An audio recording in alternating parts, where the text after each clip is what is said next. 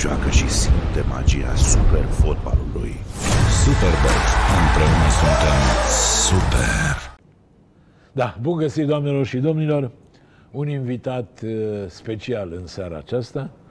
Este vorba despre Florin Gheorghiu, unul dintre cei mai mari șahiști din istoria României, dacă nu chiar cel mai mare. Știți, astea sunt deșertăciuni și un clasament nu există, dar pot să vă spun că la tinerețe, mă rog, când era în plină glorie, Florin Gheorghiu a fost în top zece mondial și ca să vă dați seama ce înseamnă asta, vă spun că astăzi, după știința mea, nu există niciun român în top o sută. Florin Gheorghiu este campion mondial de juniori, fost campion mondial de juniori, în o mie nouă sute șaizeci și trei, la Vrnjaška Banja, în fosta Iugoslavie, și este unul dintre puținii șahiști care, cei mai în vârstă știu despre ce vorbesc, a reușit să-l bată pe Bobby Fischer, socotit cel mai mare șahist al tuturor timpurilor. Îl știu de mult pe Florin, ne cunoaștem, să zic așa, de o viață. Sper să ne încadrăm în această oră de discuții și vreau să remarcați că pentru prima oară de când fac emisiunea n-am nicio foaie în față, n-am pregătit nimic, nici eu, nici colegul meu Crăițoiu, pentru că îl știu pe Florin Gheorghiu chiar mai bine decât crede el. Trebuie să vă mai spun că n-a avut niciodată curaj să joace șah cu mine, pentru că ar fi însemnat să-i stric palmaresul. Eu îi spun bun venit, mi-e drag să-l văd din nou. Nu e o prezență foarte obișnuită în România și în emisiuni, pentru că el continuă să fie și astăzi jucător și antrenor la o echipă de șah din Elveția, cu care... Ce faci, Florine? Bine ai venit întâi de tot. Mulțumesc, mă. Ce pot să spun? Mai joc din când în când, mai dau câte un simultan, mai dau câte o conferință, joc pentru echipa aceasta de lângă Lozan, în sfârșit, care este una din echipele care participă la campionatul elvețian pe echipe, fără mare speranțe, adevărat, pentru că nu are un mare sponsor în spate, cum se întâmplă în toate sporturile, dar oricum face o figură frumoasă și e tot timpul în primii zece, deci în Superliga lor, cum ar fi. Da. Am ieșit campionul Elveției altă dată, mai de mult, în sfârșit, cu altă echipă, am câștigat timp capul elvețian, în sfârșit. Astea sunt probleme de domeniul trecute. Scuze-mă, scos și cărți, te rog eu, încearcă să arăți cărțile. Da. E vorba despre trei cărți adevărate, opere de artă, care se cheamă Arta în șah și în viață, arta lui Florin Gheorghiu, da, și sunt, sunt trei volume cărți interesante. Arată-le un pic, da, către cameră. Da, sunt totul deosebite, deci da, asta să... este... Ăsta este volumul trei. Revenim asupra da. lor, dar așa dar este să, volumul doi. Să-i facem pe oameni curioși. Și acesta este primul volum pe care de curând, acum când a fost campionatul organizat de Kasparov de Superbet aici în București, l-am dăruit chiar lui Gari în premieră mondială. Bravo! Vorbim despre cărți, Sig. avem destul timp. Spune-mi, hai să luăm așa, cu începutul. Cum te-ai apucat tu de șah? La șaisprezece ani, dacă eu nu greșesc, ai fost campion de senior ale României. Corect, așa. După aia ai devenit campion mondial de juniori în da. o mie nouă sute șaizeci și trei. Da. După care ai câștigat partide, turnee, da. ai fost de trei ori campion al Open-ului Statelor Unite. Da, ceea ce era o chestie, Statelor Unite. Era o chestie colosală pentru un român, nu? Da, e asemănător cu turnele de mare șlem din tenis, ca lumea să înțeleagă mai ușor. Așa. Cam în felul acesta. Prinzând epoca de glorie a șahului cu Fischer, cu Botvinnik, cu Smyslov, cu Tal, cu Spassky, cu Polugaievski, cu Corcinoi, cu... Mă rog, pe da. vremea aia șahul era un mare spectacol. Azi, din păcate, da, e adevărat. nu mai e. e. Cum te-ai apucat? De unde până unde te-ai apucat tu de șah? Deci, atunci când aveam în jur de șase ani, am făcut primele mutări, uitându-mă, practic, cum juca tatăl meu, care a fost și primul meu antrenor, cu diversi prieteni care erau invitați la noi acasă. Și încet, încet a început să-mi placă jocul, în sfârșit. Am început să joc și eu cu ei și... După vreo doi trei ani am început să câștig în fața oamenilor care erau mult mai vârste. Născut în București și crescut la născut. Ploiești. Da, am făcut liceul la Ploiești, liceul Caragiale, l-am terminat la Ploiești. Și pe chestia asta, ploieștenii totdeauna m-au considerat ploieștean, bineînțeles, mai ales având în vedere că a avut loc și, la un moment dat, o prietenie destul de îndelungată cu Nichita Stănescu și ți închipui. După chestia asta, ploieștenii au considerat că... Așa, și te-ai apucat de șah la șase ani. Deci m-am apucat de șah la șase ani. După aceea, spre paisprezece-cincisprezece ani, a trebuit să fac o alegere dificilă, pentru că aveam un oarecare talent și în alte domenii. Adică cântam destul de bine la vioară și la pian și desenam și pictam destul de bine. Mai cânt și acum? Nu, nu, bineînțeles. Și asta, sigur, mi s-au tras, dacă se poate spune așa, de la surorile tatălui meu, care una din ele era pictoriță renumită și cealaltă și una era... solistă la operă. Corect, așa. Și după aceea, sigur, a trebuit să fac această alegere. Spre mirarea întregii familii am ales șahul și se pare că am făcut bine, ce pot să spun. Și... Băi, bun, acum, vrând nevrând și nu o să te superi, practic toată viața n-ai trăit numai din șah, dar șahul a fost principala da, ta normal. preocupare. Corect. Așa Nici este, nu se da. poate altfel. Da. Spune-mi, Florine, da. în perioada de glorie, când îl băteai, o să ajungem și la discuția da. cu Fischer, ce făceai? Cât studiai? Era cu totul deosebit modul în care trebuia să studiez atunci, pentru că nu existau computerele. Și computerele, dintr-un punct de vedere, la ora actuală, ajută foarte mult. Din alt punct de vedere, a făcut destul de mult rău jocului de șah de înaltă performanță, pentru că la ora actuală computerele joacă mult mai bine decât oamenii.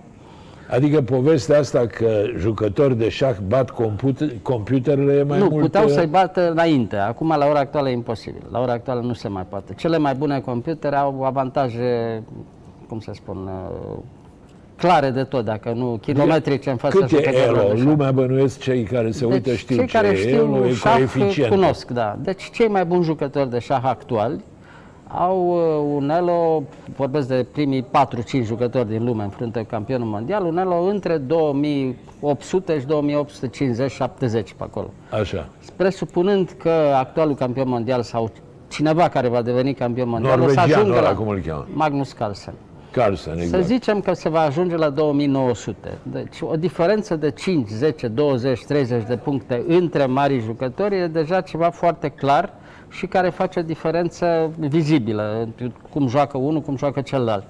E, îți închipui că cele mai bune mașini la ora actuală au un elo între, două, între trei mii două sute și trei mii trei sute. Deci am deci pierdut este, nu, e diferență partida fantă. cu nu, computerele. Nu se mai poate face nimic. Bun, hai să ne întoarcem. Așa. Deci, întorcându-ne în timp, practic noi studiam din cele mai bune cărți, din cele mai bune apariții bibliografice care existau pe vremea respectivă. Marele avantaj al unora dintre noi, printre care eram și eu, era că se studia în școală limba rusă și pe chestia asta puteai să studiezi direct cărțile respective care erau scrise toate în rusește. Tu fiind absolvent de limbi străine și da, vorbind de o grămadă de limbi. Da. Și atunci, sigur, încercai din informatori, din cele mai bune reviste străine pe care le aveai eventual la dispoziție, din cele mai frumoase și bune cărți ale marilor jucători, în sfârșit te inspirai și la un moment dat făceai și tu teoria șahului, așa cum acum nu se mai poate întâmpla, din cauza că acum mașina face tot. Bun, dar nu mai sus, cât? Că eu, de pildă, la Flacăra, într-o perioadă, da. tu știi, am fost coleg cu Margareta Mureșan, care da. la un moment dat a fost candidată la titlul corect, mondial. Corect. Și o întrebam ce face și spunea, mănânc mere și studiez. De dimineață da. până seara. Da, e bine, depinde, de la jucător la jucător. Erau jucători cum ar fi Portisch, de exemplu, care era marele maestru maghiar, care putea să studieze și zece ore pe zi. Un uh, jucător din elita mondială, cum eram și eu în perioada respectivă, studia de obicei cam între patru și șase ore pe zi. Pe zi? Pe zi, da. De ce făceați? Mutați? Da, mutați făceai, în cărți, cum au mutat alții? Cum... Da, te pregăteai teorie, teoretic în deschideri, în joc de mijloc, în finaluri. Șahul are practic trei părți. Deschiderile, jocul de mijloc și finalurile. Finalul este partea cea mai plictisitoare și cea mai grea și cea mai exactă, unde nu se poate schimba nimic și unde lucrurile au rămas la fel chiar și acum. Adică chiar în perioada computerului nu se poate schimba nimic în final. Trebuie să joci ce scrie în carte.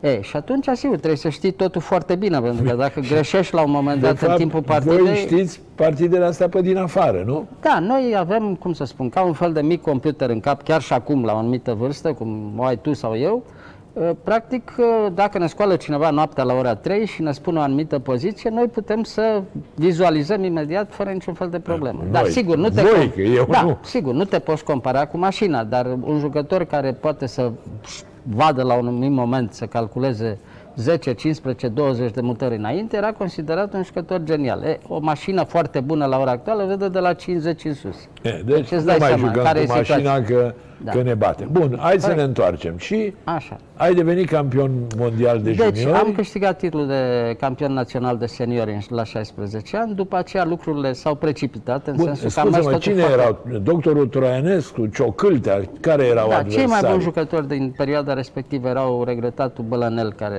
era exact. considerat cel mai bun jucător român de atunci, din perioada respectivă, doctorul Troianescu, Ghițescu, Ciocârtea și încă vreo doi jucători. Dreamer sau Dreamer da, mai târziu. Ei au apărut puțin mai târziu. E, sigur, a fost o mare surpriză, probabil cea mai mare surpriză din istoria șahului românesc, ca un copil de șaisprezece ani să câștige titlul național la senior. Da, în sfârșit, e greu de crezut. De altfel, a fost un element uh, hazliu, dacă se poate spune așa. Partida mea cu Victor, cu regretatul Victor Ciocârtea, s-a întrerupt și s-a jucat a doua zi dimineață partida întreruptă. Așa. Așa. S-a terminat remiză și uh, trenurile de uh, ploieșteni care veniseră special să urmărească ce se întâmplă, să vadă că copilul din Ploiești poate să iasă campion, rămăseseră practic peste noapte în sala Palatului.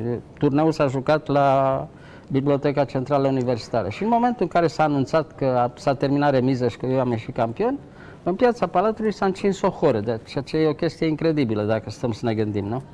Poate numai dacă ieșeau fotbaliștii campion mondial sau europeni s-ar fi întâmplat așa, dar lucrul ăsta nu ne amenință, e adevărat. Așa, da. Bun, după care ai început să joci da, și să corect, circul prin corect, lume. Da. Deci, ai ieșit de trei ori campion al Statelor Unite. Da, până acolo, deci foarte rapid o să spun, între șaisprezece și douăzeci de ani a avut loc această ascensiune foarte rapidă, deci practic de la un jucător aproape necunoscut, un maestru oarecare care era campionul României, am devenit maestru internațional și ulterior primul mare maestru, mare maestru, primul mare maestru din istoria României, da, și primul maestru emerit al sportului, tot la fel, din istoria șahului. Bun.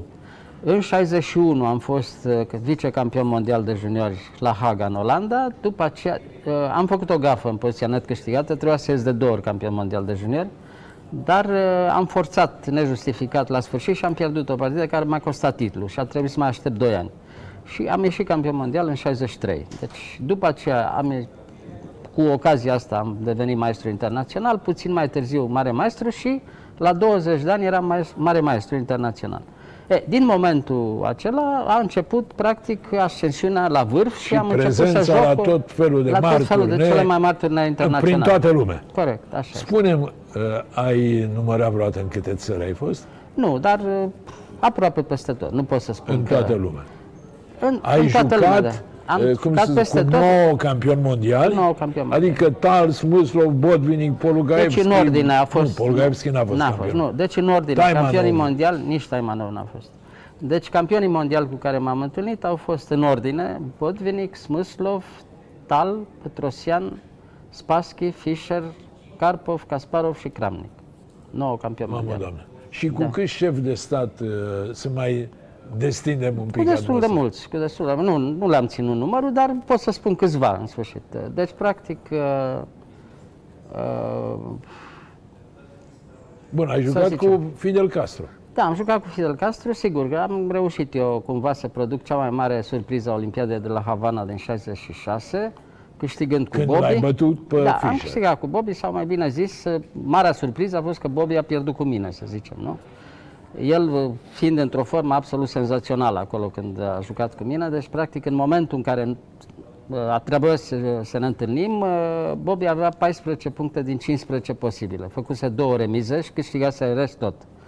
Așa. E, sigur, a fost o chestie neobișnuită. Ca Bun, dar lumea să... zice că și dacă pierdea la tine, tot câștiga turneul. Păi nu, era, era olimpiada pe echipă, deci era nu era, olimpiada, era adică individual. Oricum da. Era... da, oricum, sigur, el a obținut un rezultat absolut fantastic. A făcut cincisprezece puncte din șaptesprezece acolo, deci a pierdut cu minus două remize. Restul bun, stai că o să discutăm a. despre Fischer. Dar că... ce vroiam să spun a fost că Fidel Castro și tot guvernul cubanesc care asistau la partida noastră au făcut după aceea, au politizat un pic toată chestiunea. Victoria socialismului, în sfârșit, chestii de genul ăsta, marea surpriză, lău din Carpați, chestii adică de genul ăsta. Adică tu venit dintr-o țară da, socialistă, da, ai bătut toată... pe americanul de Fischer. Corect, asta era problema și cumva i-am ajutat pe colegii sovietici, cumva să câștige. Bine, n-avea nicio legătură. E, și pe chestia asta, după ce s-a terminat turneul, m-am trezit cu un cadou foarte frumos din partea lui Fidel, personalizat, în sfârșit un șac de colecție extraordinar, în sfârșit cu cartea lui da, de vizită și așa mai departe. Da, corect. Și, deci, cum să spun, a fost unul din personajele importante. După aceea... Bun, Staniță, știa ceva șah Fidel sau da, doar... știa, deci, pentru un amator juca destul de bine, adică, în sfârșit, un amator bunicel, așa, da, un jucător de categoria întâia, un candidat mai... Sau... Nu, am jucat așa, pentru amical, televiziune, adică... bineînțeles, normal, adică făceai câteva mutări... zâmbete la televiziune, în sfârșit poze în toate pozițiile, se dădea remiză, bineînțeles, normal. Drăguț? Ca, da, ca simpatic, adică amabil, simpatic, așa? Simpatic. De altfel și el, și Raul, și tot guvernul veneau acolo în fiecare zi și asistau la două, la două partide, partidele sovieticilor și partidele lui Bobby. Asta e normal. La sovietici când erau obligați să... Corect, corect. Și la partidele lui Bobby. Da, și în sfârșit, după chestia asta, urmată o perioadă în care, să zicem, a fost o... Staniță, nu, hai să rămânem la da, șefii la de alții, stat. Da. După aceea a fost în Filipine o chestie foarte interesantă, deci am jucat în turneu în șaizeci și nouă și uh, turneul s-a desfășurat sub patronajul lui Marcos, care era... Ferdinand, Ferdinand Marcos era, era președintele Filipine. Eu am câștigat turneul cu unsprezece din unsprezece, sigur, a avut un ecou foarte important victoria respectivă, pentru că s-a doborât recordul stabilit de Bobby cu un an înainte, care făcuse zece jumate din unsprezece. Deci, practic, ăsta a fost rezultat absolut. Și pe chestia asta, sigur, mi-a dat el cupa, în sfârșit m-au făcut cetățean de onoare al, al Manilei, în sfârșit. A fost foarte frumos. După aceea, șahul a devenit sport național în Filipine, alături de basket. S-au organizat niște turnee extraordinare în niște săli cu totul impresionante, de douăzeci și cinci de mii de oameni, cu transmisie televizată minut de minut, în sfârșit, ceva deosebit. Am jucat și cu el o partidă amicală, la fel tot cum a jucat așa, și adică... el cu, cu Fischer, de exemplu, pe Fischer l-au invitat în șaptezeci și trei, când era campionul lumii, a făcut o partidă demonstrativă cu el, cu Marcos, care a durat câteva mutări, da, zâmbete au dat, de sigur, lumii, sigur normal. Așa, chestii de protocol, normal. Dar era interesant, era cât de cât arăta interesul pentru... jocul da, minții. Dacă spui că ai introdus șahul ca materie da, sport național, școli... da, sport național. De altfel și acum, cred că în Filipine nu este fotbalul sport național, este basketul în continuare și, și șahul. Bun, zi-mi așa, cine, după aceea, ca să nu uiți... Nu Giscard d'Estaing, cu cine? Cu, în Franța. A, în Franța am avut ocazia să mă întâlnesc, să ne, să ne cunoaștem în sfârșit și să facem o mică partidă, tot așa. Cu ocazia unui simultan pe care l-am dat la Paris, după un turneu pe care l-am câștigat, ne-a făcut cunoștință un prieten comun, în sfârșit, cu Jacques Chirac, cu care în perioada respectivă era primarul era Parisului. Primarul, da. După aia a devenit președintele da, Franței. Da. Și care mie personal mi-a făcut o impresie deosebită, era un om extrem de jovial și foarte deschis, care, în plus, știa să joace și destul de bine șah. Adică juca mai bine decât ceilalți. Un pic mai bine, da. Bine, ceilalți doar mutau, da, ca da, să zic. Auzi, Florin, dar cu Ceaușescu nu ai jucat niciodată? N-am jucat, am avut lipsuri. Am avut lipsuri. Dar cu vreo mărime, să zic așa? Dar la noi nu, nu. Am dat, e adevărat, am dat odată un simultan în care m-au invitat să joc la... Ministerul de Interne și, spre surpriza generală, în loc să ne oprim la Ministerul de Interne, am continuat drumul cu mașina respectivă, cu limuzina neagră, până la școala de ofițeri din Băneasa, unde era șef fratele lui Ceaușescu. Și acolo am avut ocazia să-l întâlnesc pe fratele lui, bineînțeles, care nu juca, dar a adus vorba și m-a întrebat după aceea, bineînțeles, la o cafea, ce părere am de modul desăvârșit în, joacă, în care joacă tovarășul. E, și sigur, i-am spus că nu l-am cunoscut, că îmi pare foarte rău că n-am avut ocazie. Am spus ce era să zic. Adică tovarășul era campion și la șah.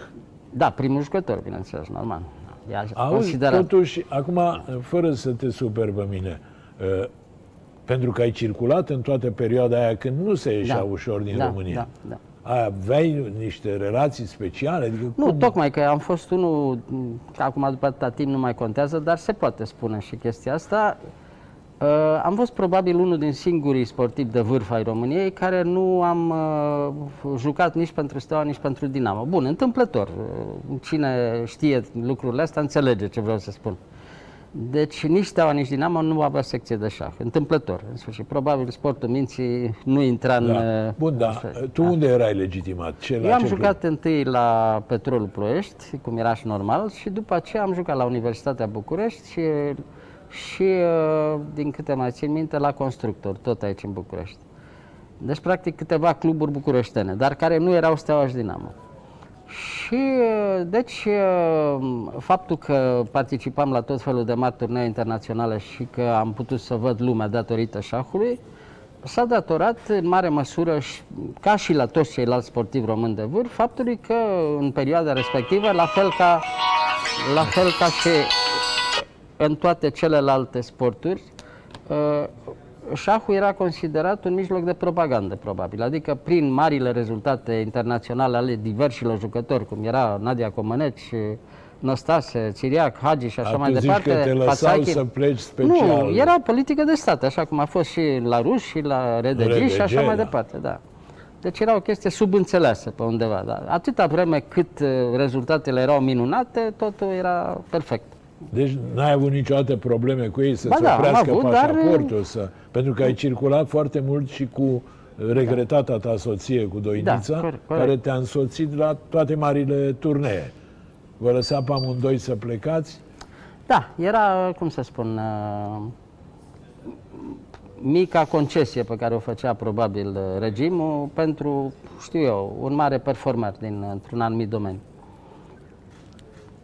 Da, nu, ce pot să spun? Nu ți s-a propus niciodată, domnul Toarșu Gheorghiu, să ne spui și nouă când te întorci? Da, da, într-o formă voalată, nu?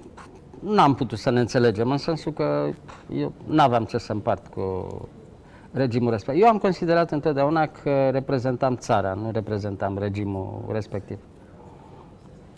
Și trei victorii consecutive la Long Pine, da? La campionatul... Nu, turneul de la Long Pine a fost a, cel mai mare... Da, nu era fost... Open-ul Statelor Unite. Nu, ăsta era cel mai mare turneu Open din uh, perioada respectivă, din anii aceia. Deci, uh, să câștigi Long Pine-ul era considerat ceva cu totul extraordinar. Cum ai câștigat Wimbledon-ul acum? Ai, sau da, Wimbledon sau Forest Hills-ul, să spunem, Forest cum era în America, așa. Pe vremea aceea, nu? E, e, turneul internațional, adică turne, turneul deschis, Open-ul Statelor Unite, era altceva, dar tot extrem de important și aproape imposibil pentru un jucător care nu era american să-l câștige. Bun, eu l-am câștigat de trei ori la rând și a fost o performanță unică. Deci, practic, între șaptezeci și nouă, deci am câștigat la... Uh, șaptezeci și nouă, optzeci, optzeci și unu din da, ce corect, șaptezeci și nouă, optzeci, optzeci și unu, încercam să mă aduc aminte unde s-a... Deci a fost la Chicago, la Atlanta și la Palo Alto. Deci au fost unul după da, alta. Da, da. Dar bun, și... și atunci nu te-ai gândit să rămâi, că era totuși, na, nu ți-a propus nimeni. Ba da, bineînțeles, mi-au propus de mai multe ori americanii care doreau probabil să devină și ei campioni olimpici și campioni mondiali în felul acesta. Dovadă că mai târziu au rămas cu o echipă formată mai mult din jucători sovietici care s-au refugiat ca, în Statele Unite. Bun, da. Ca să afle da. lumea, să le spunem că tu ai participat de regulă la masa întâi, nu? La paisprezece olimpiade. Da, eu am jucat paisprezece olimpiade. Olimpiade asta a fost de șah, un... nou, că... Da, da, corect. A fost un rezultat deosebit, având în vedere că mulți jucători care au jucat vreodată la olimpiade au jucat patru, cinci, șase, să spunem, în sfârșit. Asta e ceva destul de mult, să zicem. paisprezece e enorm. Și ar fi trebuit să jucăm cincisprezece, dar, din păcate, la Olimpiada din șaptezeci și șase a fost un boicot al tuturor țărilor socialiste, la care a participat și România. Și ne-a întrerupt cumva șirul. Deci, asta a fost situația. Deci, prima mea Olimpiadă a fost în șaizeci și doi la Varna și ultima, nouăzeci, la Novi Sad. Auzi, Florin, se câștiga bine dintr-un turn. Adică, atunci când ieșeai primul la Open-ul Statelor Unite, premiile cât bani, în, în general în șah, chiar la cele mai mari turnee, nu se puteau compara cu premiile foarte mari din alte sporturi. Dar, ca să ai așa o idee, cel mai mare premiu pe care puteai să-l obții la un turneu, cum era da. cazul atunci, la turneul de la Long Pine, la un moment dat, cel mai mare premiu a fost de douăzeci de mii de dolari. Nu, deci te-ai umplut da. de bani. Băi, deci... Bine, aparent m-am umplut de bani pentru că... Da, pentru că adică să la, ai să iei, ca să zic. Da, la un moment dat, conform regulilor de atunci, în sfârșit, mai ales dacă nu erai de partea bună a baricadei, în ghilimele, practic nu erai deținătorul acestor bani. Și dovada este trebuia că... Trebuia să-i depui în bancă. Da, trebuia să-i depui în bancă și la un moment dat, în sfârșit, mult mai târziu, Uh, într-un moment în care plecam, nu știu, să joc un turneu la Hastings, cred, în Anglia, și în avion am avut surpriza să răsfoiesc niște uh, cărțulii așa pe care le făceau ei de, pentru marele public, în care se prezenta situația extraordinară a tuturor marilor performeri și din sport și din alte domenii, în sfârșit. Și la un moment dat am văzut vila și limuzina pe care o dețineam eu în, Așa. în acolo. Și bineînțeles, era o minciună totală. Am vorbit... N-ai stat niciodată, eu știu unde stai, da, da, stai într-un apartament corect. de două și camere. Când m-am întors, da, când m-am întors uh, în București, am făcut un memoriu adresat direct lui Ceaușescu, prin Nicu Ceaușescu, adevărat. Și memoriul era foarte frumos scris, l-au scris în prezența mea, în sfârșit, în care au explicat ce se întâmplă, jucătorul nostru care a câștigat atâtea turnee, care a fost campion mondial, în sfârșit, ne-a reprezentat peste tot, olimpiade, campionate mondiale și așa mai departe, și se cerea în memoriul respectiv cumva să se deblocheze banii din cea mai mare bancă românească unde erau depuși, în sfârșit, de-a lungul a zece, cincisprezece, douăzeci de ani. Nu ți dădeau ție, îi depuneau direct nu, în bancă. Nu, nu, îi dădeau mie și eu, bineînțeles, conform regulilor, trebuia să-i depui. Și după... Ce sigur, sumă era? În jur de două sute de mii de dolari, pe vremea respectivă. Așa. Deci, deci în anii optzeci și ceva, da, da, da. E, și după vreo două, trei săptămâni, tot la Nicu Ceaușescu în birou, ne-am trezit că Ceaușescu a respins memoriul și, practic, banii respectivi au dispărut. Erai prieten cu Nicu sau ce? Nu, dar la cine puteam să apelez? Nicu juca? Puțin, puțin. Dar, în orice caz, comportarea lui a fost destul de omenească, așa să spunem. Cu tine a fost amabil. Da, cu mine a fost destul de amabil. Taică nu s-a zis niciun ban. Da, și m-am trezit, cum să spun, cu... situația respectivă, în sensul că, respingându-se memoriul, bineînțeles, banii au fost însușiți de altcineva. Bine, adică de regim. Da. În, nu, regimul, bineînțeles, normal. Bun, dar explicăm. După aceea, da, după aceea am încercat cumva să rezolv situația respectivă, dar în situația tulbure care a fost, bineînțeles, după nouăsprezece nouăzeci, mi s-a dat înțeles că președintele care venise, în sfârșit, Iliescu. Iugoslavia și toată conducerea de atunci aveau probleme mult mai importante, adică problemele țării, în sfârșit, adică și așa mai departe. Cei două sute de mii ai tăi. Da, adică nu ne ocupăm de chestii de-astea minore, așa. Și, bun, s-a terminat cum s-a terminat, în sensul că asta e. Bine, sigur, se putea să urmări prin justiție, tribunale și așa mai departe. La un moment dat, îți spun, la o anumită vârstă te apucă o lehamită și nu mai contează chestia. Practic l-ai pus cruce. Da, l-am pus cruce. două sute de mii de dolari. Da, da, corect. Eu în locul tău aș încerca acum. Adică A, nu, e mult prea târziu. Nu. Mult prea târziu. În sfârșit. Eu acum am probleme de sănătate și, slavă Domnului, mai pot să scriu niște cărți acum, în loc să mă ocup de chestia da, asta. Spune-mi, Florine, unde joci și antrenezi în Elveția, acolo ești plătit, nu? Ei, sunt, dar astea sunt chestii minore, adică n-am... Adică e un fel de bacșiș, nu, nu e... Nu, sunt niște chestii așa, insignifiante, să spunem. Mai mult faci un turism frumos, așa ca să revezi tu niște locuri minunate, nu? Și gata. Asta e tot. Nu mai contează. Acum chestiile astea nu mai au importanță. Bun. Hai să ne discutăm despre Fischer, care mie mi se pare un personaj fabulos. Pentru cine nu știe, da. socotit cel mai mare jucător all time. Da? Da. da. Corect. După da? părerea mea, da. da. Cum să spun? Care însă, spre deosebire de tine, câștiga niște sume colosale la fiecare... Da, pe merit, bineînțeles. Adică cerea milioane fost... ca să joace, nu? Da, pe bună dreptate. Și Fischer a schimbat, practic, radical tot ce se întâmplă la ora actuală în șah, ce se întâmpla atunci, a început de la meciul de la Reykjavik, și practic șahul, dintr-un fel de mică cenușăreasă a sporturilor din întreaga lume, a devenit un sport normal în care se câștigă bine la ora actuală.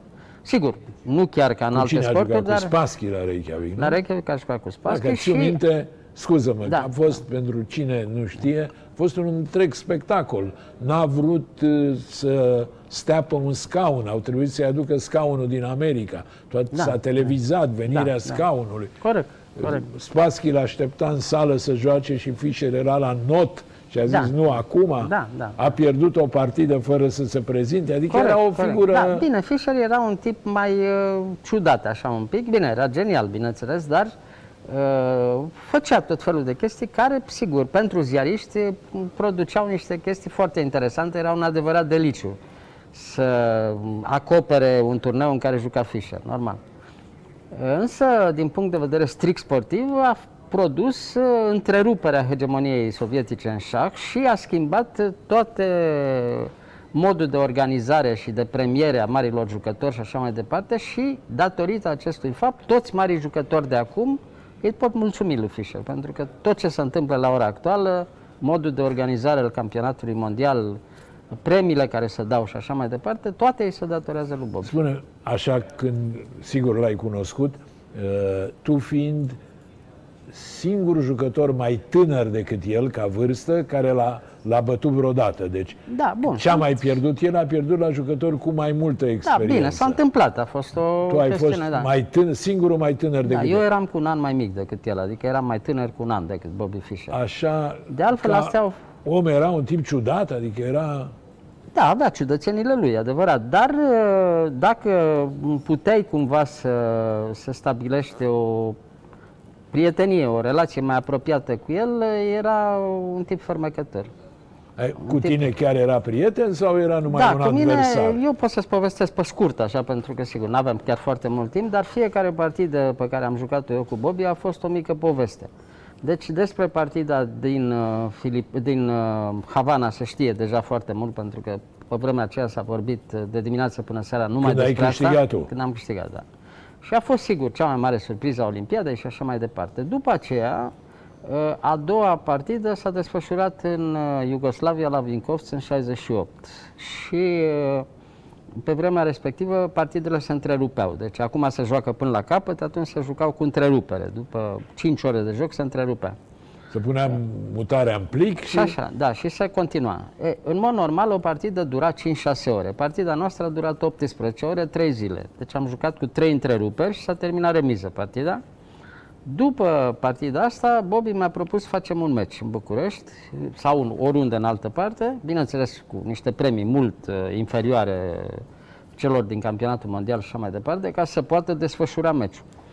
Și spre surpriza generală, bine, el vroia probabil să arate în felul ăsta că ce s-a întâmplat la Havana și chiar da, și remiza de acolo a fost adică un accident. Vreau să te bată, practic. Corect, corect. Sigur, pentru mine ar fi fost o chestie extraordinară, o mare onoare să joc un meci cu el, chiar dacă era neoficial, nu, nu era titlul în joc. Și sigur, am acceptat, normal. Și uh, când le-am comunicat uh, celor din București uh, ideea respectivă, uh, au refuzat-o și meciul nu s-a disputat. Păcat, pentru că dacă s-ar fi disputat meciul, probabil că s-ar fi umplut un stadion în condițiile de atunci.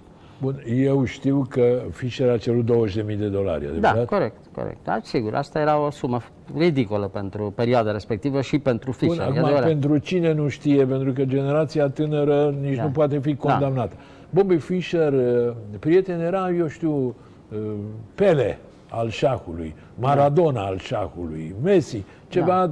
Deasupra tuturor celorlalți. Da, corect. Adică ar fi avut pe... Bobby Fischer la București era cu adevărat un eveniment. Da, cu atât mai mult cu cât eu le-am explicat uh, oamenilor care conduceau destinele șahului și ale sportului din perioada respectivă că sunt de acord pentru ca Bobby să vină în București să facem acest meci, să joc acest meci pro bono, adică nu le-am cerut niciun fel de onorariu. Le-am spus, pentru șahul românesc sunt de acord să fac chestia asta.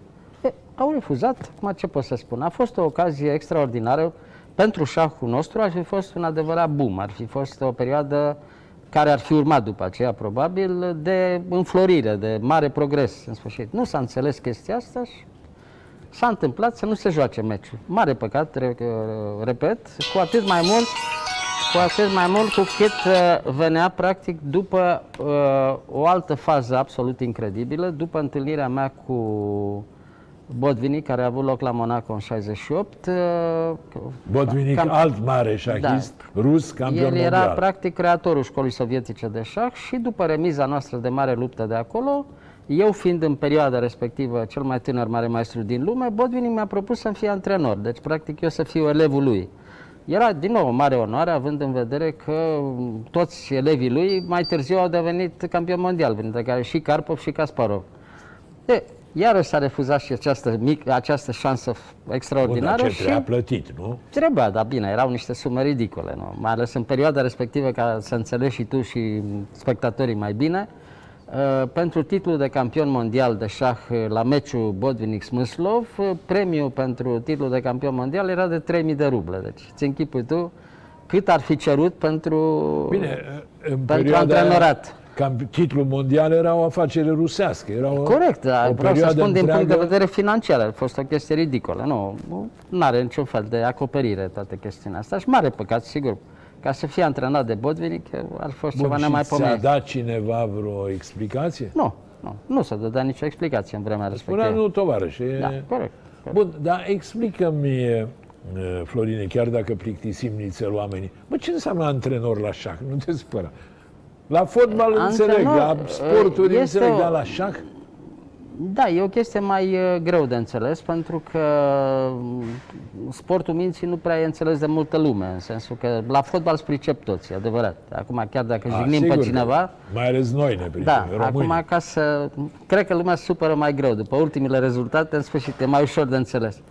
Bun, revenind la lucrurile serioase, deci șahul fiind sportul minții, antrenorul ar trebui cât de cât să fie pe post de sfătuitor, de coleg, de, în sfârșit... Uh, de părinte, de rudă, de cum vrei să o iei în felul ăsta și să-ți fie o persoană foarte apropiată, în care tu să ai încredere. De altfel, cel mai apropiat antrenor al meu a fost, bineînțeles, tatăl meu, care, din păcate, n-a mai putut după aceea să mă însoțească nicăieri din cauza vârstei și a situației de sănătate. E, deci, antrenorul trebuie să-ți dea niște sfaturi, trebuie să-ți dea niște idei. Trebuie să uh, facă analizele. În perioada respectivă analiza în cursul nopții. Partida era întreruptă, pierdea o Bun, noapte da, și îți analiza și așa mai departe. Eu știu, când se întrerupea partida, se, uh, cel care juca se întrunea cu echipa lui. Da, corect. Echipa lui ce înseamnă?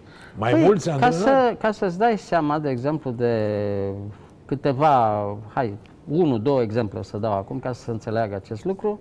La turneul Stelelor în optzeci și unu, cel mai mare turneu pe care l-am jucat eu probabil în întreaga carieră, a avut loc la Moscova în optzeci și unu, în care au jucat opt sovietici și șase jucători străini. Toți jucătorii sovietici erau în marea majoritate foști campioni mondiali, în frunte cu Karpov, Kasparov, Smyslov și toți ceilalți, Petrosian și așa mai departe. E, și acolo eu eram cu un maestru român, în sfârșit, plecat, care sigur făcea figurație pe post de antrenor. Și sovieticii aveau fiecare în jur de zece mari maestri în echipă, care antren... erau, cum să spun, programați să Analiști, facă analiza, să da, să facă analiza dacă tu întrerupeai cu ei. Și acum, ca un amănunt așa, hazliu să zicem, dar adevărat, am jucat cu Kasparov. Eu am avut marele noroc să nu întrerup cu nimeni de acolo, în sfârșit partidele s-au terminat normal oarecum în timpul necesar și nu s-au întrerupt. Singura partidă care s-ar fi putut întrerupe a fost cu Kasparov. Și am jucat, în sfârșit, s-au jucat cele cinci ore, mare criză de timp reciprocă, foarte obosiți amândoi și eu și el. Și la sfârșit el a propus remiză, în poziția finală. În sfârșit. Poziția finală, eu m-am gândit zece cincisprezece minute, am acceptat, partida s-a terminat remiza, am semnat fișa, în sfârșit, după vreo două, trei zile a venit și mi-a spus că echipa lui de analizatori i-a reproșat cumva că a propus remiză poate prea repede din cauza oboselii și așa mai departe, din cauza că încă în poziția finală se putea încerca cumva să mai joace și așa mai departe. Și bun, se putea juca, e adevărat, dar el a propus remiză, s-a terminat remiză și așa mai departe. Și acum, în cadrul discuției, l-am întrebat, bun, am înțeles chestia asta, că e foarte interesantă poziția, analizatorii sovietici vreau să vadă ce se întâmplă, s-au ocupat de poziția respectivă și câte, cât le-a luat, câte ore s-au uitat la poziția respectivă. Răspunsul este halucinant, patruzeci de ore. Deci, închipui tu ce? Aia zece, da. Deci tu îți închipui ce s-ar fi întâmplat dacă cumva tu întrerupeai o partidă cu un jucător soviet. Iar tu, tu erai, singur, erai singur sau tu erai cu, singur în fața tuturor. Cu o persoană. Corect. Bine, la ei șacul era... Da, sigur, era cu totul altceva. O religie era. Pe vremea da, aia. Corect, așa este. Bun, a fost multă vreme școala sovietică a dominat eșichierul, ca să da. zic așa. Ce s-a întâmplat? Că încet, încet, sigur, Karpov, Kasparov, o să discutăm și despre ei, dar titlul mondial e în Norvegia, la un moment dat a fost un indian. Bine, s-a nu? mai egalizat pe undeva, adică s-a globalizat și în șah, la fel cum există globalizare peste tot, în toate domeniile, există și în șah, sigur. Sovieticii au dominat în mod categoric până la meciul lui Bobby de la Reykjavik cu Spassky lumea șahistă. Au Când obținut Bobby a călcat în picioare pe Spassky. Da, Bobby a câștigat. Bine, Bobby a fost un fenomen în sensul că a câștigat tot ce se putea câștiga. Scoruri de șase zero cu Larsen, cu Taimanov, șase jumate, doi jumate cu Petrosian. E ceva incredibil. Nu? Chiar și meciul cu Spassky, în care el a pornit de la doi zero, practic, a dat două puncte avans. S-a dus la început. Da, două puncte avans, după aceea a câștigat meciul, practic, fără niciun fel de probleme. Da, da. Da. Ei, s-a văzut clar că domina în mod absolut. Adică da, era... Spune-mi, Florine, și Fischer avea echipă în spate? Nu, Fischer era aproape singur. Dacă vroia vreun mare maestru sau era prieten apropiat cine, sau ceva... Reșevski, atunci... Cine era? Nu, Lombardi a fost cel mai apropiat de el. Lombardi da. și Evans au fost doi mari jucători americani care din când în când l-au ajutat pe Bobby, dar fără să fie antrenori oficiali al lui. Prieten, atât. Și întâmplător, în perioada în care noi eram și noi în relații excepționale, practic... Am analizat și eu cu el, dar nu pot să spun că am fost antrenorul lui oficial sau secundant Așa. oficial. Avea și el câțiva prieteni, Gligorici, eu, Quinteros și încă vreo doi jucători din elita șahului mondial. De altfel, relația mea de prietenie cu Bobby, că tot m-ai întrebat despre el, a început și s-a dezvoltat, mai bine spus, la a treia noastră întâlnire, unde Bobby și-a luat și revanșa. Deci, la Când turneu... te-a bătut. De fapt, scorul între scorul voi ce este egal. La unu jumate. doi doi este scorul, am jucat patru partide, da, da. Și ceea ce o să povestesc acum, iarăși pe scurt, e foarte instructiv, în sensul că, la fel ca la Reykjavik, Bobby reprezenta marea vedetă a turneului de la Buenos Aires, organizat de ziarul Clarin, și trebuia să joace acolo împreună cu toți ceilalți mari maestri, era un turneu de foarte mare valoare, în sfârșit, și în care Bobby s-a prezentat cu mare întârziere, a venit după trei zile. Și între timp, a, turneul s-a disputat în o mie nouă sute șaptezeci, în cel mai mare teatru din Buenos Aires, și s-a întâmplat exact ce s-a întâmplat și la, la Reykjavik, adică s-au schimbat toate fotolile din sală, toate luminile din sală și așa mai departe, după ce au făcut această schimbare revoluționară în Bobby condițiile de joc, Bobby nu era acolo, nu, Bobby nu era acolo și... S-au primit tot felul de informații de la Departamentul de Stat că vine, s-a vorbit cu el direct, el a spus, dom'le, mâine sunt acolo, niciun fel de probleme, nu era, ce să zic. Și acum, conform tragerii la sorți, s-au jucat primele două partide, Bobby a pierdut prin neprezentare primele două partide, doi mari maestri renumiți spre rușinea lor au câștigat în felul ăsta, după aceea s-au rejucat partidele, în sfârșit, a câștigat Bobby, în sfârșit, totul a intrat în normal. Și acum, prin tragerii la sorți, Bobby juca runda a treia cu mine. Dacă eu acceptam să câștig prin forfet, prin neprezentare, Bobby era automat scos din turneu, adică era eliminat. Eu am refuzat să câștig prin neprezentare, le-am spus arbitrului că niciodată nu o să accept să câștig în felul ăsta. Și partida s-a jucat când s-a prezentat Bobby acolo, bineînțeles. Chestia interesantă a fost că totuși s-a dat drumul la ceas, adică s-a desfășurat totul normal așa. Și în momentul în care trebuia să semnez fișa că am câștigat prin neprezentare, eu am refuzat să semnez și partida a trebuit să se rejoace, să se joace mai târziu. Bun. E, Bobby, bineînțeles, a aflat după aceea de la cineva de acolo, în sfârșit, jucători, arbitri, organizatori, cineva i-a spus așa, că da. nu s-a întâmplat datorită unui jucător care a refuzat să câștige în felul ăsta. E, după asta, sigur, relațiile s-au îmbunătățit substanțial și am devenit prieten. Adică l-a mișcat gestul tău. Ei, normal, pe oricine. Practic, turneul a fost posibil datorită faptului că eu am refuzat să câștig în felul ăsta și el a putut să-și ia revanșa. Drept să spun, eu eram mai mult preocupat de faptul că Bobby trebuie să apară să joace în turneu decât de partida noastră propriu-zis. El da. a jucat minunat și a luat o revanșă strălucită. Era, era și un tip ciudat. Eu mi-aduc aminte da, da. că el a fost în epocă, mă rog, ridiculizat pentru că e mor după bani. Că, domne, el cere da, sume nu era, mari, nu pot să spun că era, cum să bun, spun. Și la un moment dat a venit firma, celebra firmă de pian Steinway, da, cred, da, nu da. greșesc, și a spus, domne, te așezi la pian, te faci nata, da, da. Uh, dai senzația că interpretezi și, dăm... și zice, îți dăm un milion de dolari. Și el a refuzat. Care era o sumă imensă. Da. Și el a zis, domne, eu nu știu să cânt la pian. Corect, dar nu contează, domne, te așezi. Nu, nu. Și da. a refuzat un milion. Da, da. A plecat era... o dată de la un turneu de la Rabat, din Maroc, nu știu, deși îl câștigase și urma să ia banii. S-a supărat și a plecat. Da, bine, era un tip mai ciudat, așa. Deci, practic, îți spun, făcea niște chestii care aparent erau de neînțeles.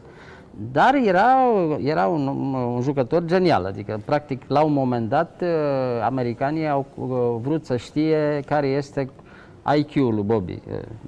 Și surpriza cea mare a apărut în momentul respectiv, în sensul că I Q-ul lui Fischer în șah a fost superior celui al lui Einstein în știință. Deci cam îți dai seama cam cum juca Bobby Fischer șah, nu? Da, după care săracul a dispărut, a murit, nu se știe unde. Nu, nu, nu. A fost uh, o fază care, sigur, a produs rumoare în lumea șahului și care, din păcate, i-a distrus lui existența în continuare, în sensul că în perioada războiului din Iugoslavia, i s-a oferit lui și lui Spassky ocazia de către un milionar sârb să facă meciul revanșe, cum ar fi a meciului secolului de la Reykjavik, după peste douăzeci de ani. Nu ah, da.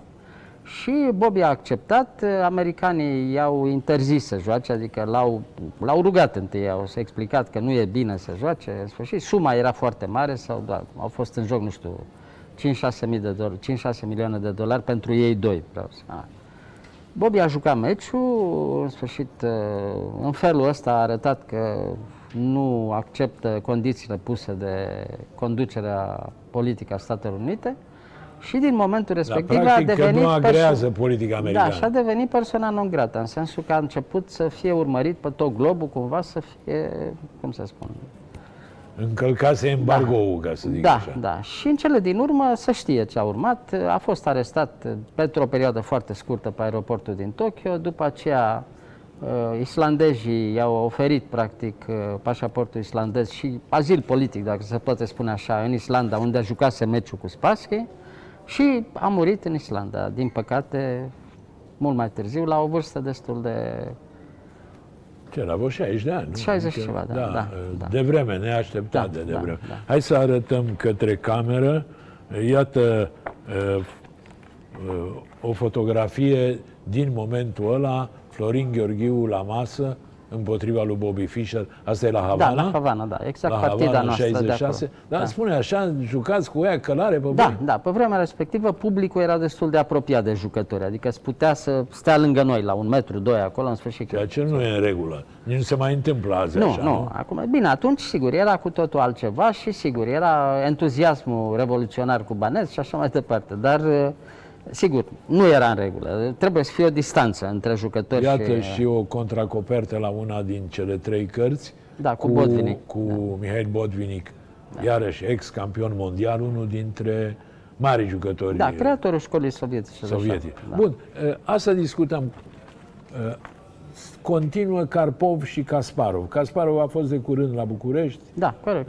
Bun, ei sunt la nivelul școlii ălea Tal, Spassky, Botvinnik și așa mai departe. Da, sigur, au dus mai departe tradiția de, cum să spun, de cel mai înalt nivel al școlii sovietice de șah.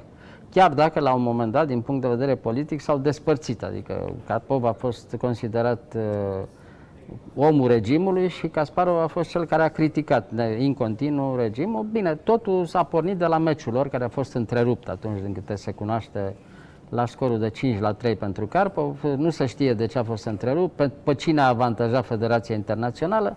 În orice caz, ei au declarat amândoi după aceea că vroiau să continue meciul, nu s-a continuat, după aceea a fost meciul revanșe. Fiecare s-a considerat victimă, da, probabil. După aceea a câștigat Kasparov, au mai avut loc niște meciuri revanșe, Kasparov și-a reținut titlul, deci și-a apărat cu succes titlul, Karpov n-a mai reușit să-și recupereze titlul de campion mondial și urmarea se cunoaște. În cele din urmă, a fost Kramnik care a câștigat cu Karpov, cu Kasparov în mod uh, neașteptat și istoria modernă se știe. Kasparov fiind un protestatar, ca zic așa, un rebel, da, da, el e împotriva lui Putin, da, s-a da, băgat de și altfel, în la ora actuală trăiește în America, sigur, Kasparov trăiește în America. Da, da, la New York.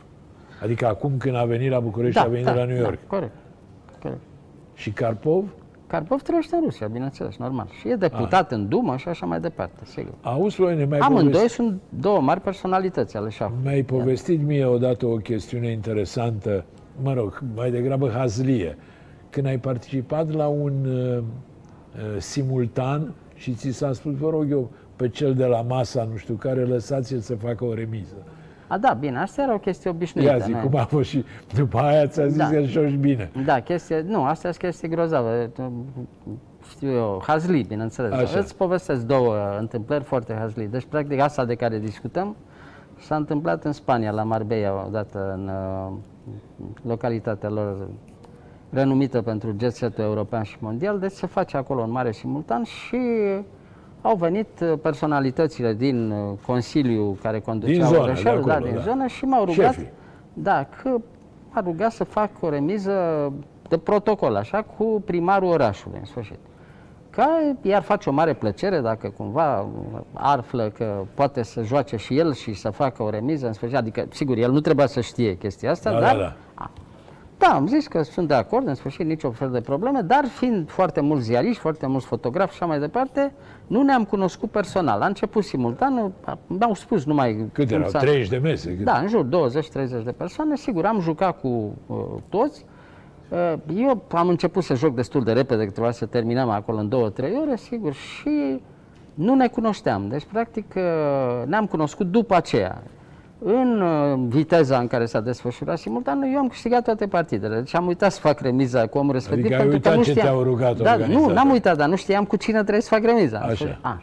Și după partidă avem ocazia să ne cunoaștem în sfârșit. Și protocolul. De protocolul, da. Și respectivul îmi spune, nu s-a supărat deloc și m-a întrebat cam ce vârstă am și că e o mare surpriză pentru el faptul că a pierdut. Zic, dar de ce? Ce s-a întâmplat? Zic, dom'le, eu cred că joc destul de bine, am impresia că sunt un jucător destul de bun, pentru că dumneata nu ești primul mare maestru care mă întâlnesc. Eu mai arăs că ești un mare maestru mai tinerel, așa, de vreo douăzeci și cinci treizeci de ani. Zice, ești primul mare maestru care a reușit să mă învingă. Îți dai seama că toți ceilalți s-au prăpădit de răsc, toți ceilalți făcea remis. El nu știa treaba respectivă. A doua chestie foarte drăguță și interesantă, așa, s-a disputat odată un simultan la Clubul Marshall din New York.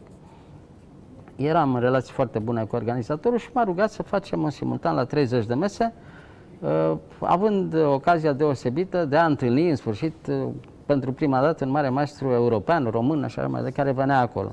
Eu câștigasem nu știu ce turneu mare la New York și am dat simultanul respectiv. Acum, care era problema? Că se juca simultanul în două săli care comunicau, adică dădeau okay. dintr-una între altă. Trebuia să treci din sala unu a, în sala doi. Spune, așa, da.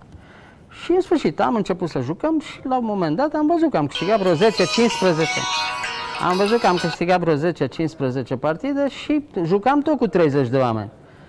Și l-am întrebat, am, s-a întrerupt simultanul, l-am întrebat ce se întâmplă aici, doamne, mare interes, televiziunile americane, în sfârșit, vor să acopere acest eveniment cu tare și, bun, s-au schimbat regulile în timpul jocului, cum ar fi onorariu, toate celelalte probleme, în sfârșit, am jucat cu toți ceilalți, până la urmă, a fost tot, s-a încheiat frumos, dar simultanul a durat de la nouă seara până la șase dimineața. Am jucat cu o sută de persoane. A, deci ei schimbau ei, ca nu, la băgau hockey. Jucători, da, schimbau băgau în plus jucători, semne. Având în vedere că era totul foarte rapid și că cel care dădea simultanul putea să nu observe, normal, nu? E, a fost foarte greu și, practic, după aceea, având în vedere că șahul nu e un sport fizic, cel puțin la prima vedere, mi-a trebuit circa o săptămână ca să-mi revin din acest maraton, cum se spune. Spune, pentru că am făcut, după, practic, vreo treizeci de kilometri în noaptea respectivă. După un simultan de ăsta, cum se spune... Te stoarce? Adică da, sim... e foarte obositor, extrem de obositor. Mental? Și mental și fizic. Păi, bun, echipă, da, trebuie să... iartă-mă că îți fac acest compliment. Tu nu arăți a tip sportiv, adică nu par unul care da, nu, care da, ridici altele. Care... Da, corect, așa este. Da, bine, îți trebuie în primul rând o pregătire foarte bună din punct de vedere mental, ca să poți să joci la cel mai înalt nivel șah de mare performanță. Dar trebuie cât de cât să fii pregătit și fizic, sigur. Auzi, Florine, care e vârsta optimă pentru rezultate mari în șah? Mai spre cincizeci șaizeci, da, mai să repede? Zicem, mai... între douăzeci, douăzeci și cinci, treizeci, treizeci și cinci, cam așa. După aceea începe... ușorul declin. Deci după treizeci și cinci începi să devii bătrân. treizeci și cinci, patruzeci, patruzeci și cinci, să spunem, încă poți să joci foarte bine, dar nu poți să fii campion mondial sau să reții titlul de, de campion mondial. Nu te mondial. mai poți concentra? Nu, e foarte te... greu. Este un efort intelectual extraordinar de, de mare și, în plus, trebuie tot timpul să fii la curent cu cele mai noi apariții teoretice, acum cu ultimile isprăve ale computerului și așa mai departe. Da, corect, așa, așa este, dar este foarte greu. Pentru că, din punct de vedere, să spunem, iarăși ca lumea să înțeleagă mai ușor, la un moment dat, cei mai renumiți medici din lume au încercat cumva să facă o asemănare între sporturile fizice și consumul de energie dintr-o partidă de șah de mare performanță. Deci o partidă de mare performanță de șah de cinci șase ore reprezintă cantitatea de energie pe care o pierde un atlet într-o cursă de zece kilometri pe stadion. Deci zece închipui, o cursă deci închipui cam ce înseamnă chestia asta. Nu? Bun, și hai că am ajuns la sfârșit. Cărțile, într-adevăr, par să fie niște capodopere. Sunt importante. Ce sunt partidele tale? Explică că... Cărțile acoperă, practic, însuși din titlu, să înțelege ușor, adică Artă în șah și în viață, cuprinde cele mai frumoase și cele mai interesante partide din cea mai bună perioadă a carierei mele. Deci, practic, să întind pe o perioadă între o mie nouă sute șaizeci și două mii. Deci, practic, păi sunt patruzeci de ani. Ai ținut minte? Ce ai făcut? Bine, am mai scris și eu alte cărți înainte, au scris și alți oameni despre mine și despre șah și așa mai departe. Deci materialele au putut fi adunate, aveam și eu pe acasă tot felul de uh, fișe de partidă și așa, în sfârșit. Deci practic s-a putut uh, pune cap la cap uh, materialul strict tehnic. Și au rezultat aceste trei cărți, care sunt extrem de interesante din mai multe motive. În primul rând, sunt scrise fără computer, deci practic este mintea umană care arată ce s-a, des, ce s-a întâmplat la fața locului în perioada respectivă. Adică o, o partidă din o mie nouă sute șaptezeci, optzeci, optzeci și cinci și așa mai departe, este cu comentariu original de atunci. Nu comentariu da, fără de computer. computerat. Da, spune-mi, Florine, hai că am ajuns la sfârșit, îți da, mulțumesc, da, da. Te mai invit pentru că ai povești da, savuroase. Zi-mi următorul lucru. Ești antrenor în Elveția, jucător-antrenor. De ce n-ai rămas aici? Nu te-a solicitat nimeni? Federația? Ba da, ba da bineînțeles, dar lungul timpului la fel ca... mai mulți bani, nu? A, unde? Aici? Să fiu antrenor? Da. Nu, eu m-am retras oficial din șah. Bine, ce fac eu în sfârșit, că mai joc din când în când câte un turneu, câte o partidă sau dau un simultan sau dau o conferință. Astea sunt chestiuni care reprezintă... Dar nu un... ești certat cu românii, nu, să zic nu, așa. Bineînțeles că nu. Dovadă că la toate... aparițiile interesante din șahul românesc și de mare prestigiu, am fost prezent, în sensul că am răspuns afirmativ mereu de fiecare dată când am fost solicitat. Și la memorialele care au fost înainte, de altfel s-au desfășurat până acum trei festivaluri de șah care împărtă numele organizate de Alexandru Oțete aici în București, care au avut un succes deosebit. La toate turnele care au comemorat ceva, cum a fost cazul pentru polifronia, regretată a polifroniade și așa mai departe.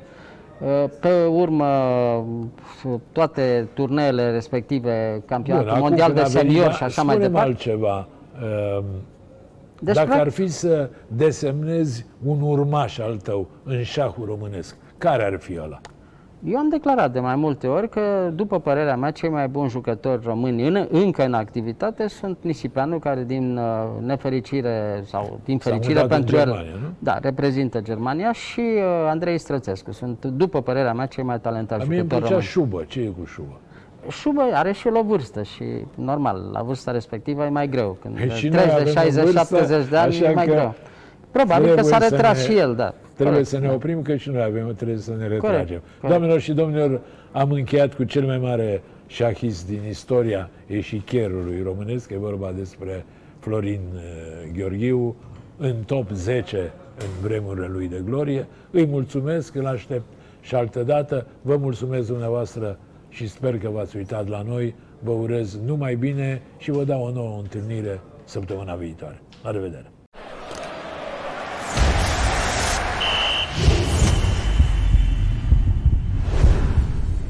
Joacă și simte magia super fotbalului.